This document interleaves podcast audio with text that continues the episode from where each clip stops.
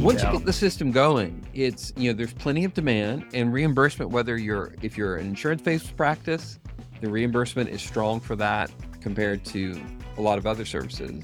And if you're a cash-based practice, the the going fees are going to be high for that. So it is as far as uh, gross income. There's a lot to to have for it. There is the barrier that uh, what you said, James. Like it's not as ongoing of a relationship as psychotherapy is, and so you mm. have to mm-hmm. market it more. But in most communities, there's such a demand. You don't need to necessarily, I think, advertise a lot to be able to develop that flow. Going back to a couple episodes ago, we talked about developing relationships in your your community or your network. And if you're offering something that other people don't offer that can support them with their work, you're gonna get and you have you're you're a good neighbor, you're mm-hmm. gonna get referrals. You mm-hmm. just you just will. Absolutely. Hello and welcome to the Scaling Therapy Practice. This is James Marland. This week we have a great conversation with Dr. David Hall about adding a testing psychologist to your practice.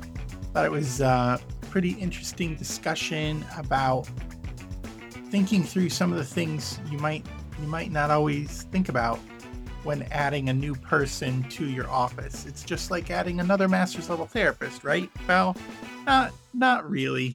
Throughout the throughout the episode, we talk about the threads of um, some decisions you're going to have to make. Like, are you going to take the courses yourself, or are you going to hire? And that talks about capacity and your strengths and what you really like doing. And then another decision that for adding a testing psychologist is what type, you know, what's the niche? Is it is it going to be the the medical ones? Is it going to be for school children? Is it going to be for work? Is it going to be for leadership or uh, employment? Like, what are the type of tests that you're going to offer? There's a wide range variety, and that probably will determine. Uh, it's determined by who's already coming into your office and who are the preferred people that you like to see. Because when you offer that specialty, you're going to get more of them for sure. Another decision is uh, who to hire. Are you going to hire a fully licensed person or are you going to start up an internship program and kind of grow them? And there's challenges with both, of course. And then reimbursements and compensation, like that's that's another decision. Can you afford you know, can your practice afford higher uh, overhead and higher reimbursement for the psycho- psychologist? Of course, we talk about the pros. Uh, the pros of adding a testing psychologist is its diversification. You're adding another service. You're able to serve the community differently and better. Uh, they they can be very lucrative. Uh, insurance reimbursements uh, once you get the flow going can be quite quite well um, and and uh, there's there's always a demand. Like another another benefit is uh, when I was when I when I worked with school children, that psychologist was busy. It, it felt like hundred percent of the time overbooked with a wait list a month long uh, for um, individual IEPs. I called them EAPs in the episode, but IEPs, individual education plan, I think it's called. She was so busy all the time. And then some of the other some of the other testing ones, the ones for uh, the medical appointments, uh, the bariatrics and the uh, spine spinal fusion, I think they they couldn't keep up. Um, in fact, they had the the interns, the psychologist interns, doing them and they were supervised. So it was uh, quite good. So you can make a lot of money. Of course, the the the things to consider would be there's higher overhead. You got to pay them more. You might have they, they psychologists send out so much more paperwork. There's more testing. There's more coordination of care. So who's that going to fall on? You, the owner? Probably not. So you got to consider consider that and then the right fit you know are you, who's the right fit for your office uh, that can be some some challenge for you so let's get into the episode as we talk about adding a testing psychologist to your practice thank you david hall for uh, bringing this to us, and we'll see you at the end of the episode. Psych Maven is proud to support the Scaling Therapy Practice podcast. And if you are someone looking for ideas that are tailored to your own personal style on how to scale and grow your own impact and income as a mental health provider, we hope you might check out our free online assessment. If you go to stp.psychmaven.com, you can take our free personal inventory and find out what your builder type is as a helping professional. This assessment is quick and fun, and it comes with tons of customized resources with your results, so you can discover the best ways to scale that match your own personality. Find the assessment at stp.psychmaven.com. That is stp.psychmaven.com P S Y C H M A V N dot com. Have fun with it. Hello and welcome to the Scaling Therapy Practice. My name's James Marland. I'm here with Dr. David Hall. Hello, David. Yes, you are. are you? Yeah, I'm well. Here I am. uh, this week, we're going to talk about adding a testing psychologist to your practice. A very exciting episode. But first, we're going to talk about our tool, tip, or tech of the week. I am going to do go first. Uh, I've got this book, Getting Things Done, uh, by David Allen. You ever read it? No, I've not oh, seen it before. It's amazing. It's the art of stress-free productivity, and uh, I was introduced to this book uh, like three or four years ago at uh, one of Joe Sanok's um, uh, the Killing It camp mm-hmm. there in Colorado and a, a, a presenter did a whole thing about getting things done. And I'm like, oh, this is great. I'm going to buy the book. So I bought the book and it sat on my shelf for like two years. But yeah, when I eventually, it, that's how that's uh, when, when I eventually got around to reading it. One of my favorite tips from this book, and it's filled with them, is when you have a to do list next to your item, write the very next thing that needs to be done. So if you're, I think one of the examples was um, changing the oil in your car. Mm. Okay. Mm. So one of that's a that is a to do item. The tip here is put next to it, call oil change often, you know, call the oil change mechanic or whoever, mm. call mechanic. That's the very next thing to do to get to move that task down the list. And and you could complete the whole task with just that step because you call it, you schedule it, you take it in. Or it could be, you know, it, it, you you call, they you find a date, but then the next thing is like find a ride, you know, find a ride to the, yeah. the place so that you can drop it off and drop it back and that prevents you from like losing things or getting stuck in the process and also just not even getting started because i think that's one of my you know you have this big thing and you think you got to do it all and and it like becomes paralysis of analysis or overwhelming you with this big task but he said do very do just the very next thing write down the very next thing and th- he has a whole system in there and there's there's even software on how to do this and the getting thing done stuff, but I just love that tip for uh checklists and things. Mm-hmm. You know, what is my very next thing to do? And then I do that and it moves me along. So that is my tip of the week. Mm-hmm.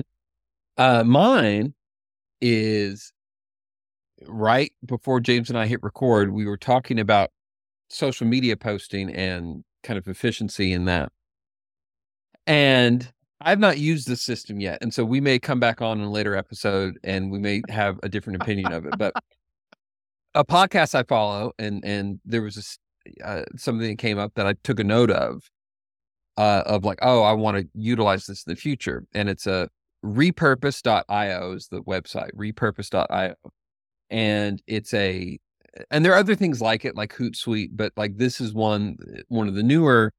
Uh, uh, SaaS's software as a service, but where it allows you to post in one place and it will repurpose the content and allow you to then post do a single post and it goes up on multiple social media channels like LinkedIn and Twitter and Instagram and TikTok or whatever you're using. Yeah. And the you need things like that because um all these platforms are you know they they don't like it when you record in one and then just take you know if it's if it's the the TikTok slash Instagram reel slash uh, YouTube short kind of thing that's a popular format right now, but it will create watermarks and the the AI knows it.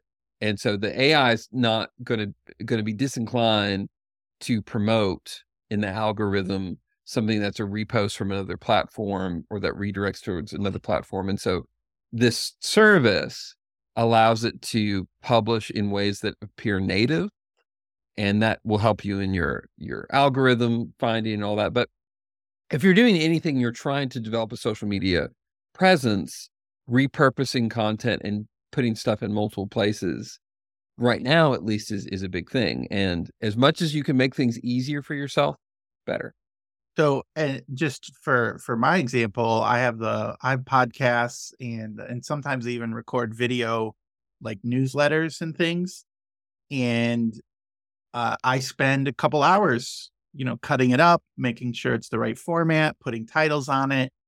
Uh, even just the very fact of of signing into TikTok or Instagram and posting it takes a little bit of time, not a ton, but I'd rather be doing something else.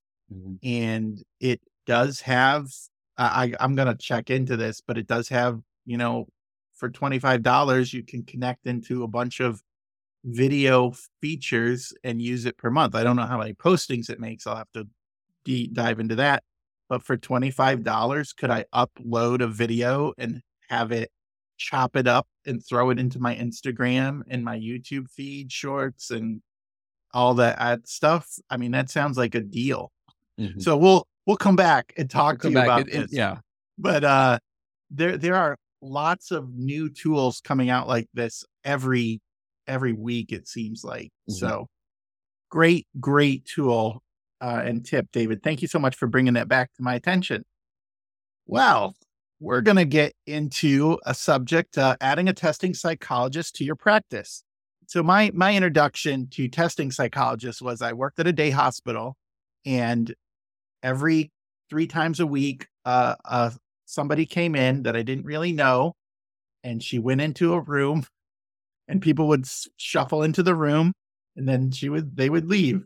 And and uh, she was always busy and eventually i you know saw her in the hallway and talked about what she did and she was like a child uh psychologist who did testing um especially for eaps and uh do you have eaps in tennessee yeah the the uh into yeah the um educational plan but it's the or yeah. employee assistance programs yeah but yeah we we do those. Um, oh, maybe I used the wrong term. Are you sick with education? Yeah, it it's education kids. plans. Um, EAP is usually employee assistance program, and yeah, that yeah, is something that we'll do. But but yeah, I, I can't think of the acronym for it, but it's a it's an educational plan and it's a mandated thing. Yeah, for, so um, so they needed a psychologist for that to get a diagnosis and to write up a plan. And there was also like ADHD referrals and just all sorts of services that couldn't be accessed without a, a, a doctor giving some sort of diagnosis and treatment plan. And uh, she was busy like all the time. She the the her wait list, especially during like the high peaks of school hours, was incredible. Like the school, like the the normal like end of school ramp up times mm-hmm. to get services was incredible. And she she said there just wasn't enough testing psychologists to go around. Mm-hmm. And uh, I've talked to other practices, you know, later in the career as they think about how they want to scale and expand. And one of the things that comes up is adding a testing psychologist to the practice. Mm-hmm. Uh, so, so David, you you're a psychologist. what do they do? Like what like explain to explain well, to us here. What what do the psychologists do and what's their scope? Yeah. Um it's a great question, James. The for for those people who are less familiar with all the individual disciplines in psychotherapy of marriage and family therapy, of professional slash mental health counseling, depending on it's called different things depending on your state.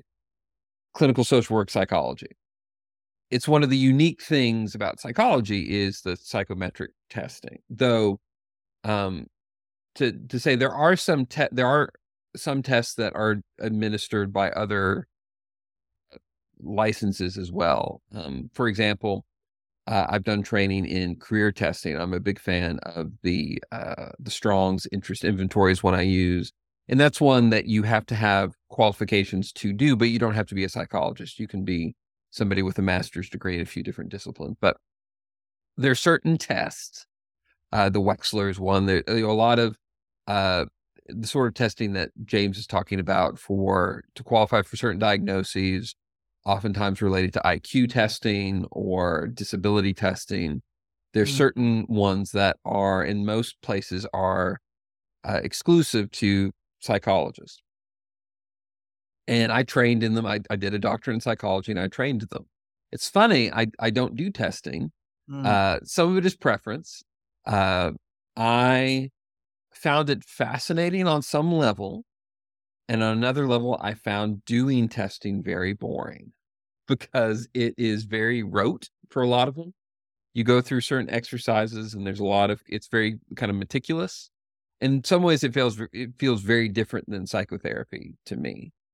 Uh cuz psychotherapy feels a lot more like playing jazz.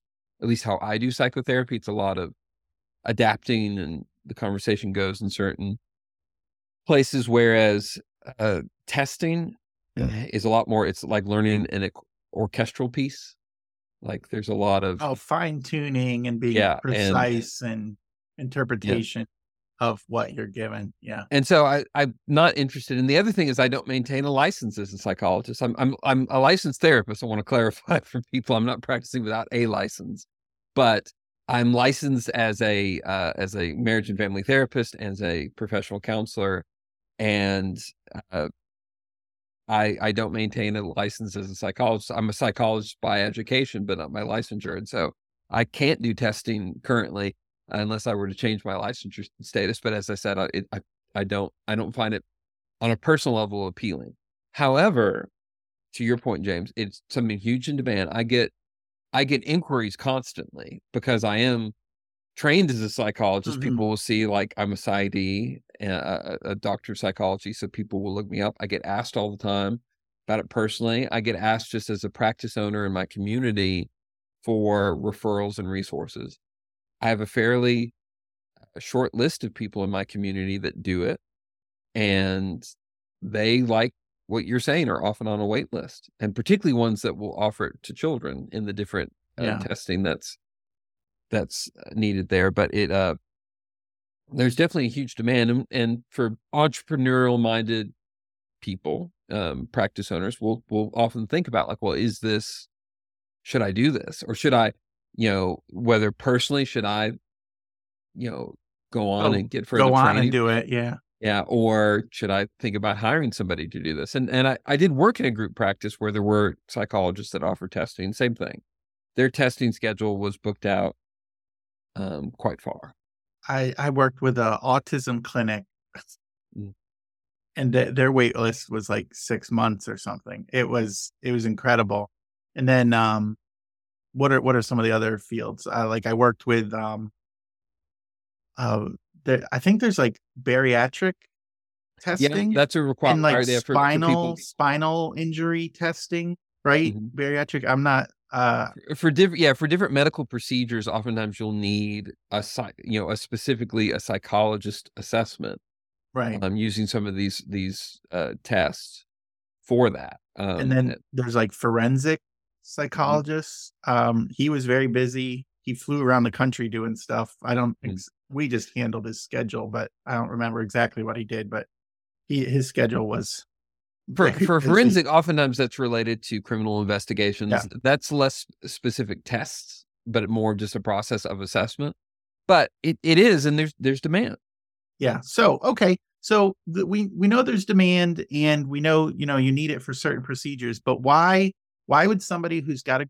group practice or even just a solo practice why should they consider adding a testing psychologist to their practice to scale well there's the income from the testing itself that it okay. is, and, and um, if you're an insurance based practice, oftentimes what insurance will reimburse, and, and typically a lot of assessments are within scope of of uh, uh, an insurance reimbursement schedule. Uh, oftentimes, it's quite lucrative compared to psychotherapy reimbursement, even for a psychologist. Like what a psychologist will get reimbursed from an insurance company from doing an hour's worth of testing assessment versus an hour's worth of psychotherapy is vastly more. Are we talking get, like a hundred dollars more? Two? You know, I don't have any rates right in you don't have me, rates like, in front. Yeah. But like, I mean, I think oftentimes it, it will represent double or more.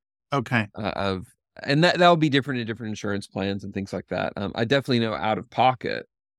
Uh, and and part of when you pay for testing out of pocket, there's the time for the assessment, and then there's the the write up that the, write up afterwards, yeah. Afterwards, and so there's more time involved. But even the time per money is is often double or more.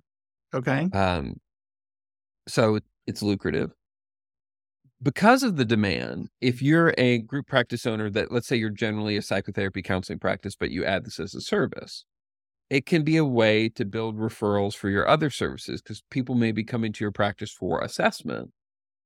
Right. But once they're there, they may also be interested in other services that you have to offer. And that can be a way to generate referral flow for the other providers in your office that are providing other services, more traditional services to what you may offer. And the reason people are finding your practice initially is because you have testing. They have they you're solving a problem that they desperately need. Yeah. You know? Yeah. They're they're so, searching and, out. Yeah. And because of that, you you may benefit from the trickle down effect of mm-hmm. because someone's coming to your practice for that. You know, there's this benefit. Um, it can also help you in the credentialing process with insurance because insurance companies may be more willing to credential your practice as a whole and credential and, and schedule a higher reimbursement rate if you're offering a more unique service because they have certain measurements they uh, for it's related to federal and state funding with medicaid and medicare mm-hmm. programs mm-hmm. the insurance companies have to be showing a certain amount of coverage and that will often affect what they'll offer for reimbursement.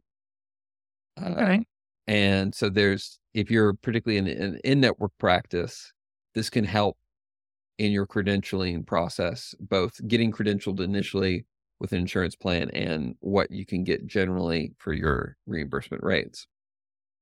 Cool.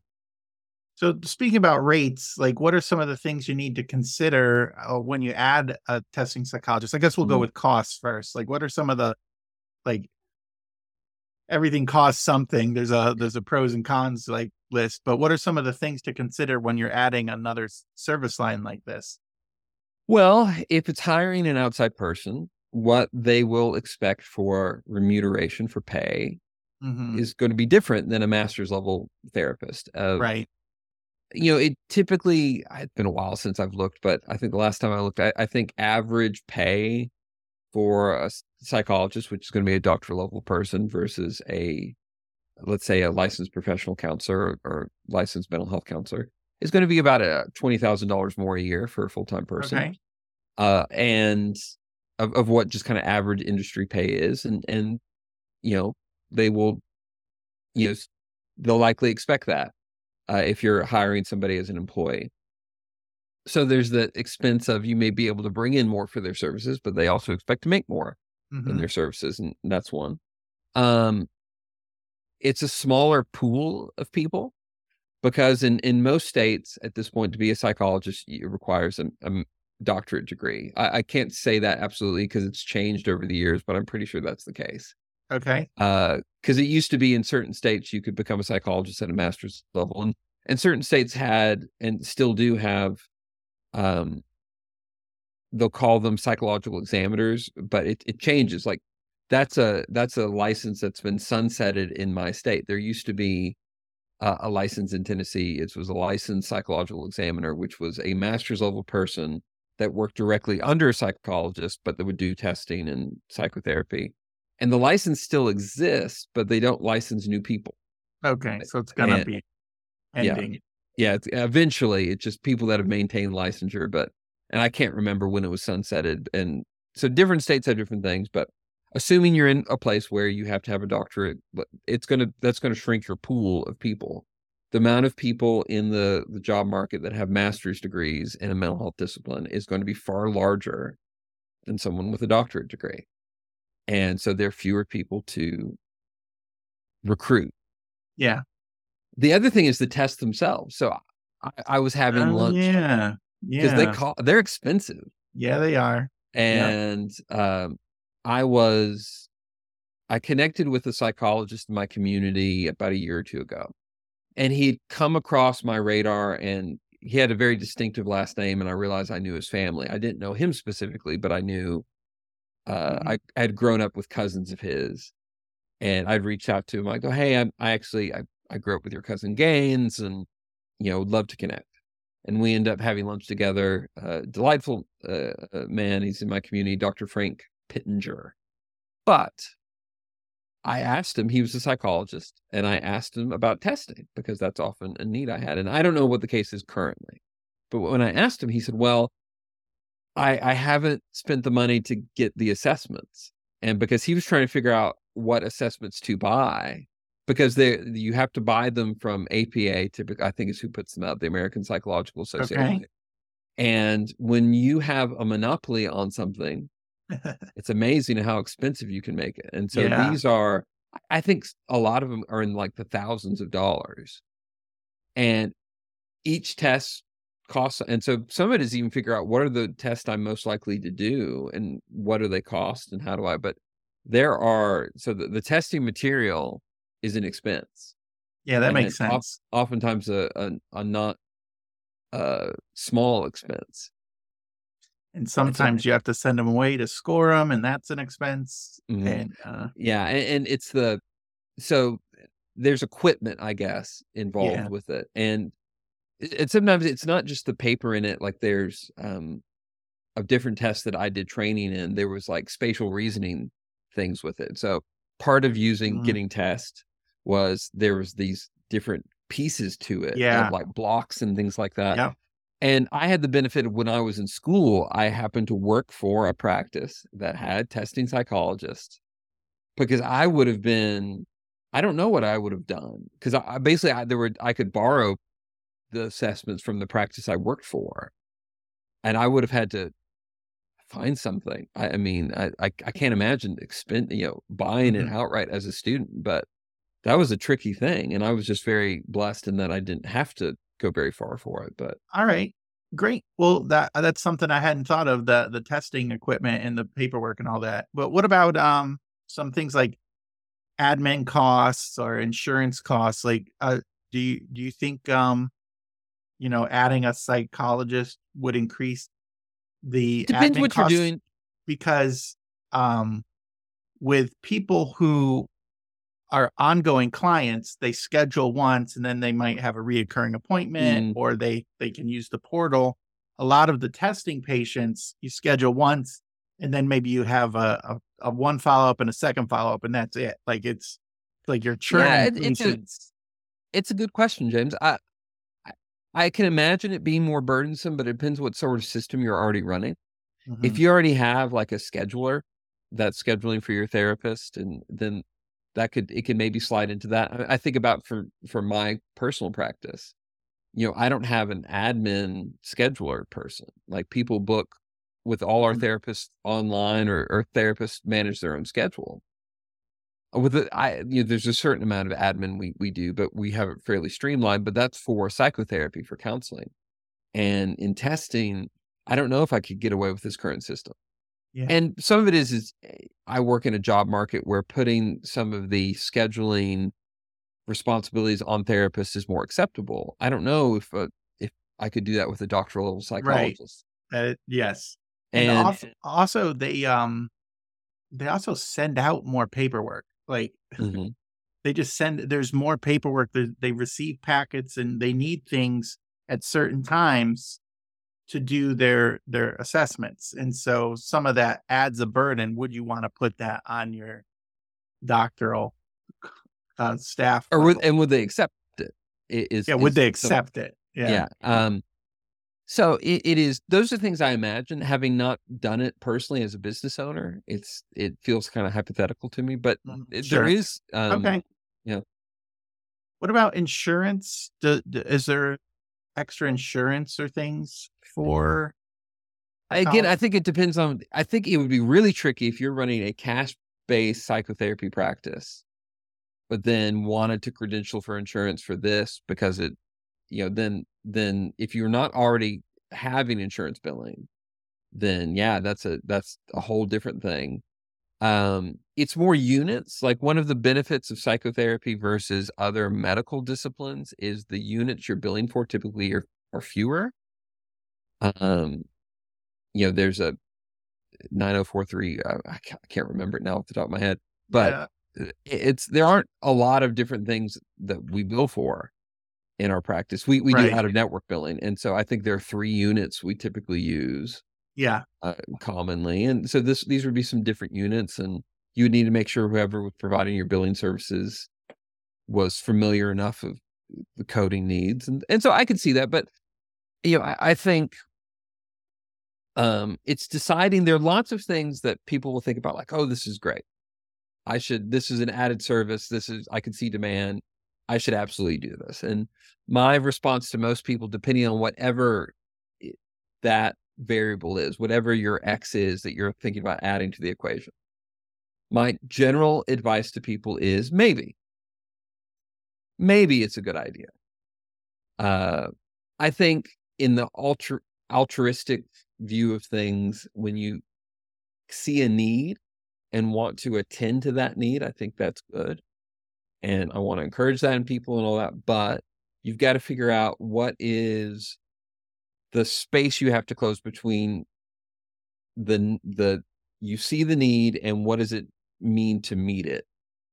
And um what will that take out of you as a as an entrepreneur as a practice owner to do whether to get personally trained or as i said like even if i even if i was a psychologist in in my licensure i try to think of would i be doing testing right now and no E- even if i found it more eh, stimulating uh and and this sounds bad i feel so selfish because i recognize there's a big need for it but i just didn't want to do it yeah. and Well, the people I- who love it love it. Like, Yeah. they want to do it all day long. But- and I loved- who- Yeah, and but I love doing psychotherapy. Yeah. And when I did my doctorate, I was I did a lot of psychotherapy and I do a lot less now because I don't have time to do more because I, I run multiple businesses and like there are different uh, demands on my time.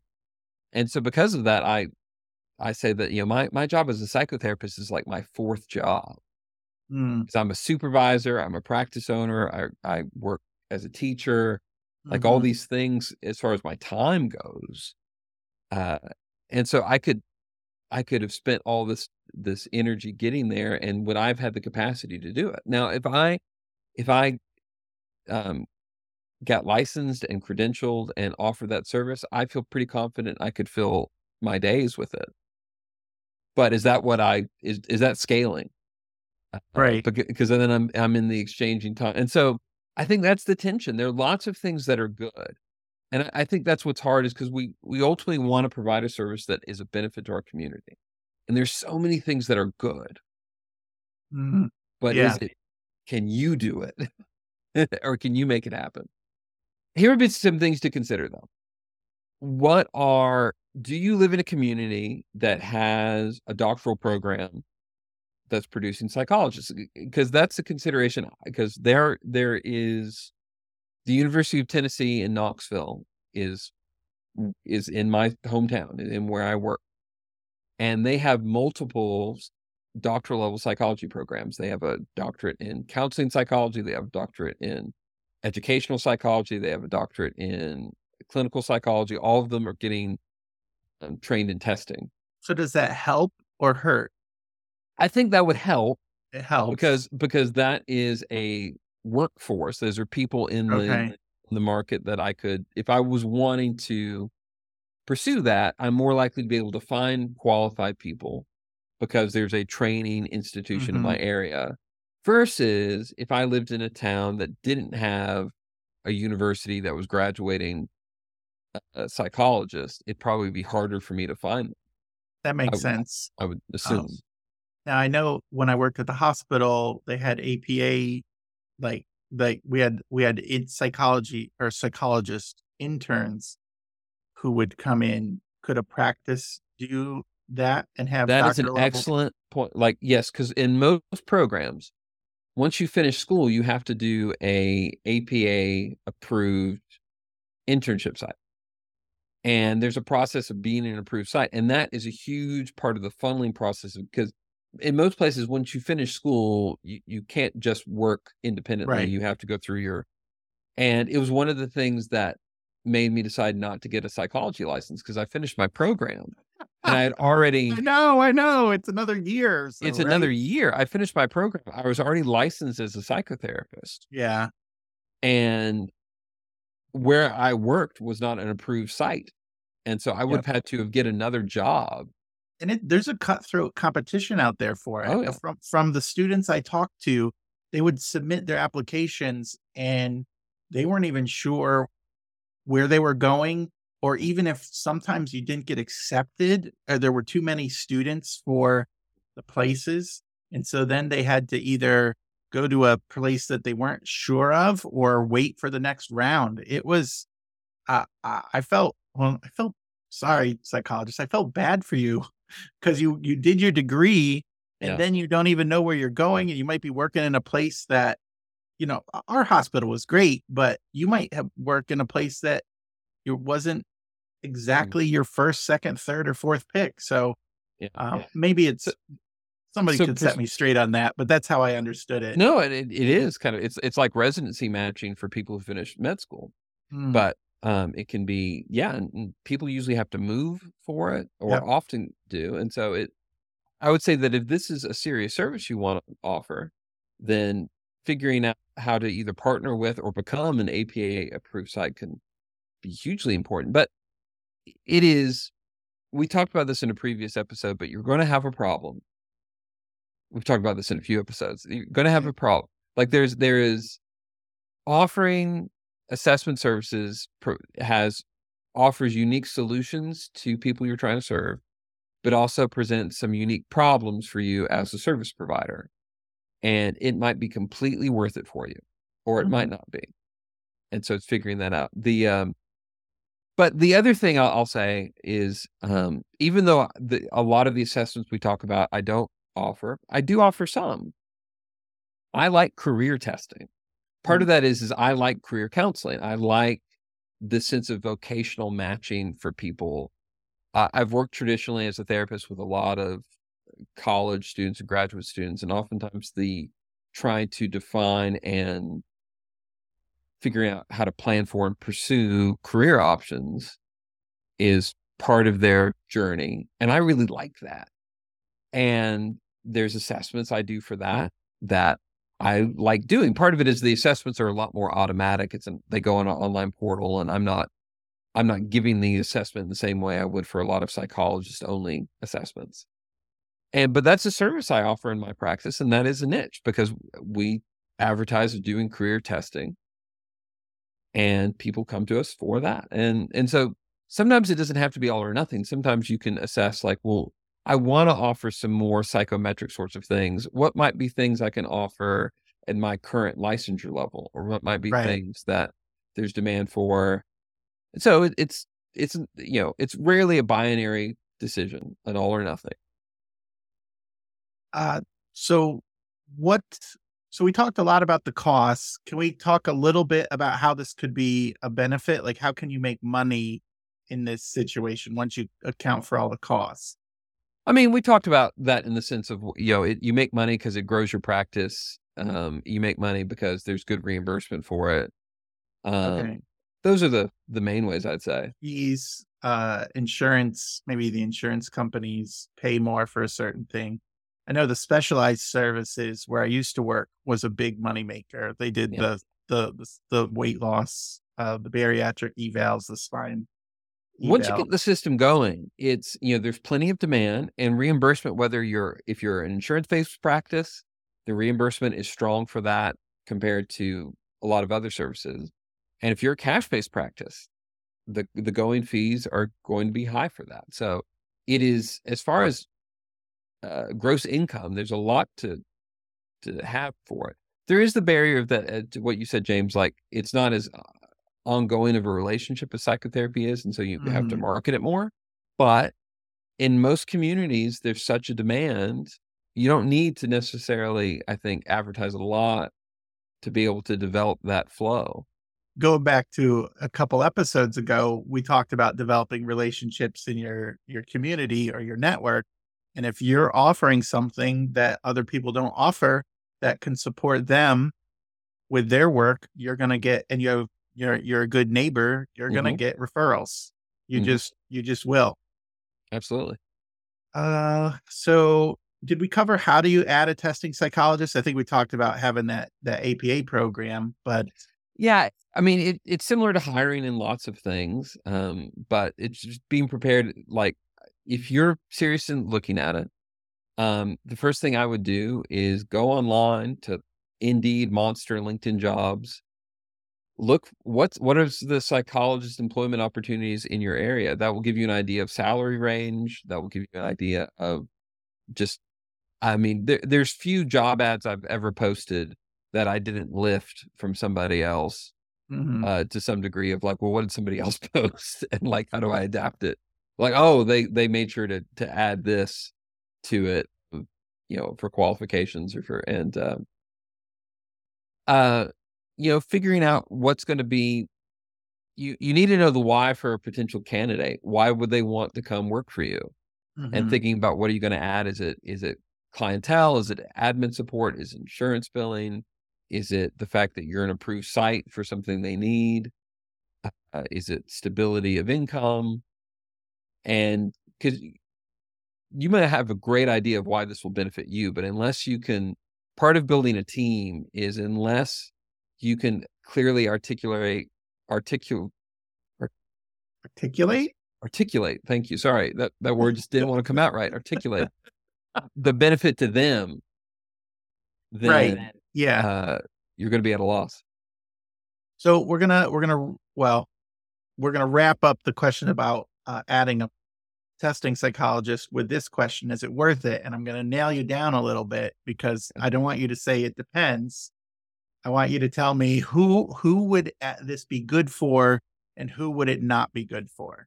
So who's it worth it for? I'm going to start with it depends. Depends Oh, on who man. are. But like, but here, but but I will. I'll let the Jello be nailed down. If if you are the sort of like it takes more organizational uh predispositions in a system for this to happen because there are more components than just running psychotherapy. Mhm. Similar to having psychiatry or other medical sorts of things, this is more complex. And if you do well with complexity or your system does well with complexity, it's it's better to add in. If you are already uh, well tapped into demand for this, if you're getting a lot of requests for this, if you're if you're just hearing about this for the first time and no one's ever talked to you about it, it's going to be harder to get it going than Sure. if, you're if you're aware of inquiries for this all the time.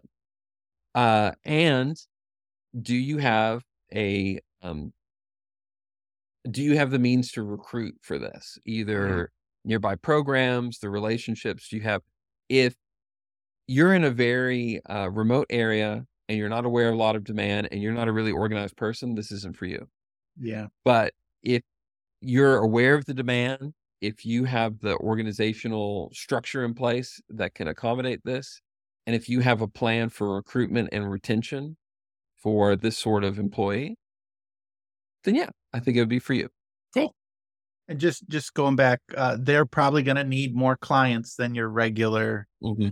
staff, although their units are more too, so that sort of offsets it. Anyway, good good discussion, David. Do you have uh, one thing you want people to remember from this episode? Um, it depends. Is that what I would say? That psych it that a lot that it scaling is is almost never uh perfunctory. there are lots of things that we might talk about in our conversation, James, that are ideas of this is one way to scale. And it's figuring out is this a good way for you? Because Mm. it may be, it may not be. And and I think psychologist and testing is one of those examples of that is a strong depend sort of thing. That if that could be a great angle for you to take, or it may not. It may be that that's not your your burden to carry and that is not a sign of failure or lack of vision or lack of just we we cannot do everything Right. uh, i think testing is a really great service and i appreciate the psychologists in my community that i can refer to but i personally have no vision for in my own business structure to add psychology to add uh, to add testing. Um i've talked to psychologists as potential recruits from my practice uh, in the past and I've told them that if they wanted to do testing, that I would be very supportive of that, but they would have to run it like more or less on their own because we run a practice that's pretty low admin. And if Mhm. they're wanting insurance credentialing, they're wanting like that, that would be a process we would have to figure out because it's not in place. And so I, it's not been a big um, a goal for me to in that. Great. Uh, I guess my one thing we we talked around about it, but I think uh, my one thing is uh, this uh, adding a psychologist can improve your niche. You know, like if you see a lot of children, uh, adding a testing psychologist that supports that can increase your brand and help you with your niche. Same thing with, you know, the the the spinal clinic for older adults, like any of those things. Um, like I remember, uh, we always sent people to neuropsych testing when we didn't know what to do with like like the the psychiatrist would see him and try a few things it wasn't working like then we had to there was a child one so we send them to the child neuropsych testing who could help us like narrow down where things are going but it was super specialized. But it was that it was lucrative and they were in great demand because it was specialized. And so if you're if you're tending to have some sort of specialty um, you can support your brand or your office by being the center of you know autism the the center of autism in my area well known. They they um they're, they're the place you go you know for autism and that just uh increases the value of their services. They can attract better quality employees. They can pay more because they get paid more. Like it just feeds on itself. So um Mhm. Yeah uh um my one thing is this can help you with your niche so Mhm. that's, that's Absolutely. that. okay Cool. well thanks david for joining me today uh, this is james marland with dr david hall we'll see you next time